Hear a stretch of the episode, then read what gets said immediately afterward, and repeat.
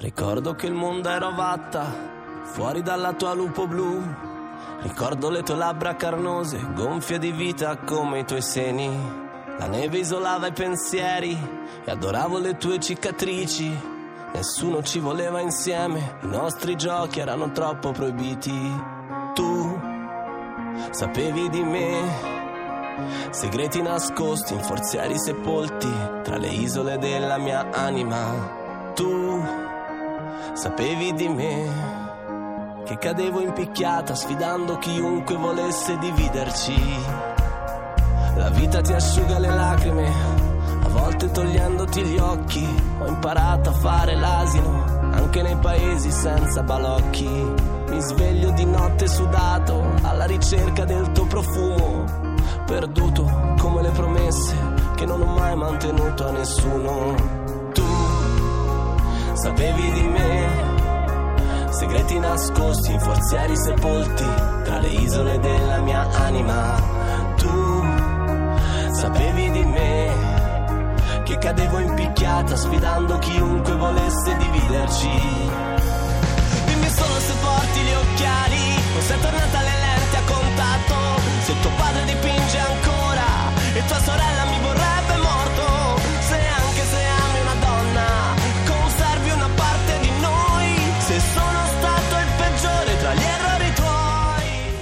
Cile è il nome d'arte di Lorenzo Cilembrini e In Cile Veritas è il titolo del suo nuovo album, il secondo dopo Siamo morti a vent'anni del 2012 e il Cile è il nostro ospite di oggi qui nel nostro spazio scuola pop della lingua batte. Buongiorno Lorenzo. Buongiorno a voi e ciao a tutti. Insapevi di me c'è tanto amore e anche un po' di politica e c'è il solito gusto, direi, proprio di, di, di, Cilembrini del Cile per le rime non ovvie, per le rime meno facili, meno telefonate, come si dice in gergo. C'è figlio in rima con scompiglio, e ancora forse questa uno se la poteva aspettare, ma molto meno in rima con bambina c'è fluoxetina. Ecco, uh-huh. quanto cerca il Cile per trovare le rime e le parole dei suoi testi? Allora, eh, mi faccio un po' trascinare dall'emozione e poi faccio molto labor lime, ovvero cerco di trovare più che le rime delle assonanze, delle consonanze una modalità di scrittura che mi permetta di far viaggiare eh, il mio scritto che spesso è copioso che riesca a surfare, tra virgolette, sopra la musica. E quindi eh, poi cerco di chiudere appunto la rima con qualcosa che sia più originale eh, di quello che mi aspetterei io ascoltando una canzone perché credo che sia un po' un, eh, un lato positivo e ironico che conservo e che fa sì che tutto questo non diventi manierismo e qualcosa di meccanico. Dunque, oltre al labor lime, anche il labor rime, potremmo sì, dire. Appunto, appunto. In un altro brano dell'album, Baron Samedi, l'inizio è di nuovo alla Cile, quasi pandemica, ogni volta lentamente si propaga la mia pazzia. Cos'è, un voodoo verbale, Lorenzo? Sì, è un qualcosa, appunto... Io ho sempre amato nel, nell'ascoltare i grandi cantautori italiani, quindi Guccini, De André, eh, Gaetano. E quello che mi ha sempre sorpreso è l'utilizzo di qualcosa comunque di poetico, però con una, un qualcosa di scanzonato che percepisci nell'ascoltarlo, non volutamente. E quindi io adoro questi ossimori, cioè utilizzare il sentimento accanto a qualcosa di molto più eh, antitetico come le malattie, le stragi, le tragedie. Cioè, adoro questo stare in bilico tra eh, il paradiso e l'inferno, ecco, mettiamola così. Possiamo dire che il Cile sta un po' stretto in quel lessico solito da canzone pop, in quel dizionario un po' ridotto, a volte anche in maniera molto efficace, però che è tipico della nostra tradizione canzonettistica? Ma guarda, eh, ti ringrazio, per me è un grande complimento e devo dire che questa cosa l'ho un po', eh, diciamo, realizzata e presa in considerazione lavorando con i Negrita. Eh, scrivendo insieme a Pau, Pau ha un metodo di scrittura che si basa sul uh, cantare in un inglese non inglese e poi crearci da quelle sillabe, da quelle cose lì, delle parole in italiano. Quando ci siamo trovati a lavorare insieme, ho capito che eh, la differenza si crea quando riesci anche in brani di largo respiro a livello sillabico riesci comunque a far confluire eh, delle emozioni poetiche che a volte necessitano magari di tante parole, cioè quindi è un po' un Tetris eh, della parola che quando si completa ti dà un brivido e quindi è per questo che io amo riuscire a chiudere dei testi e sentirmeli sulla pelle e sentir, sentirli in grado di farli sentire agli altri. È questo che è un lavoro durissimo e che non si finisce mai di fare, però mano a mano che si va avanti si impara sempre di più ascoltare e sentire l'udito e le sensazioni e in proposito, in proposito anche di incipit di canzoni del Cile, mi ricordo la sensazione straniante, non solo mia, non solo nostra, ma in generale del pubblico e della critica quando al Festival di Sanremo tu presentasti una canzone, era un paio d'anni fa, che cominciava Idi di giugno e poesia cerebrale, ti regalo aforismi da mercato rionale, eppure Lorenzo quella canzone si intitolava Le parole non servono più. Eh sì, si intitolava Le parole non servono più ed è stato il mio ingresso nel, nel, mondo, nel mondo, sanremese. E sì, mi sono servite anche perché ho avuto davvero, io non, le cose le realizzo a posteriori proprio e avere comunque un premio consegnato come miglior testo da Piovani, Caetano Veloso è stato un momento davvero bello. E sì, le parole sono servite, ma effettivamente c'era qualcosa che mi legava delle idi e sentivo delle pugnalate nello scrivere quelle cose.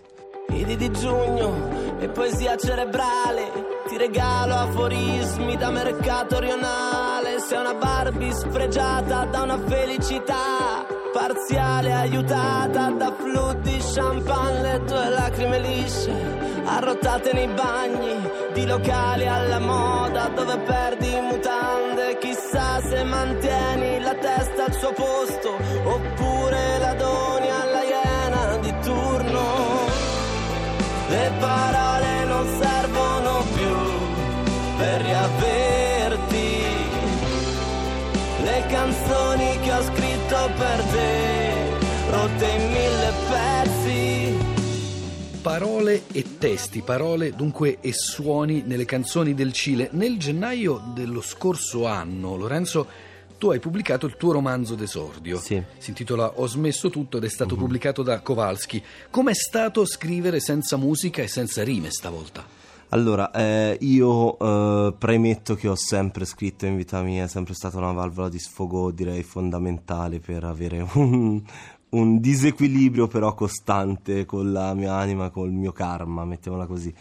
E ho avuto questa opportunità tramite contatti avuti dal mio manager Marcello Venturi. La proposta fu: siamo interessati a come scrivi, ti va di provare a fare un romanzo? Io ho fatto tutto in naturalezza, in maniera molto davvero eh, libera e a flusso di coscienza, sempre comunque devo dire che Marcello da questo punto di vista mi ha aiutato molto perché controllava poi anche eh, i paragrafi e vede- mi rimetteva a posto le mie ponteggiature disordinate e, e man mano che mandavamo i capitoli la Kowalski diceva ok ci piace ed è uscito fuori questo libro che è un piccolo zibaldone di sfasamenti, come si suol dire al giorno d'oggi, eh, un'ironia, una satira su quello che sono i cantanti di oggi molto spesso più attratti dal avere che dall'essere e in realtà poi si rivelano deboli, pieni di debolezze da un punto di vista proprio umano e anche da un punto di vista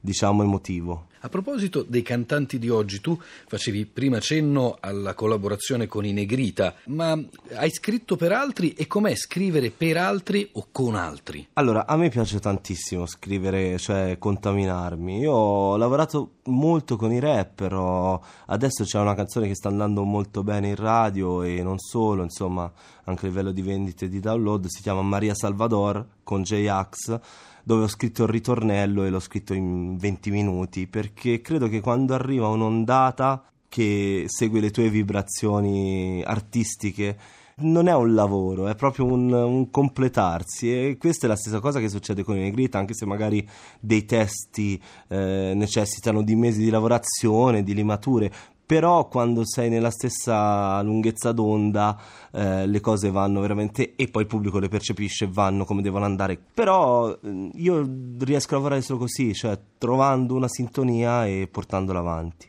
Un po' di invidia per la libertà di parola e di parole che hanno i rapper che non hanno da rispettare la mascherina, quella metrica, quelle rime chiuse.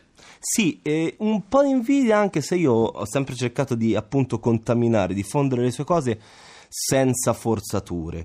Devo dire che io amo le cose che mi emozionano. Eh, una canzone può emozionare con uh, una serrata sillabica davvero potente, allo stesso tempo può emozionare invece con quattro parole, penso che so, al cielo in una stanza.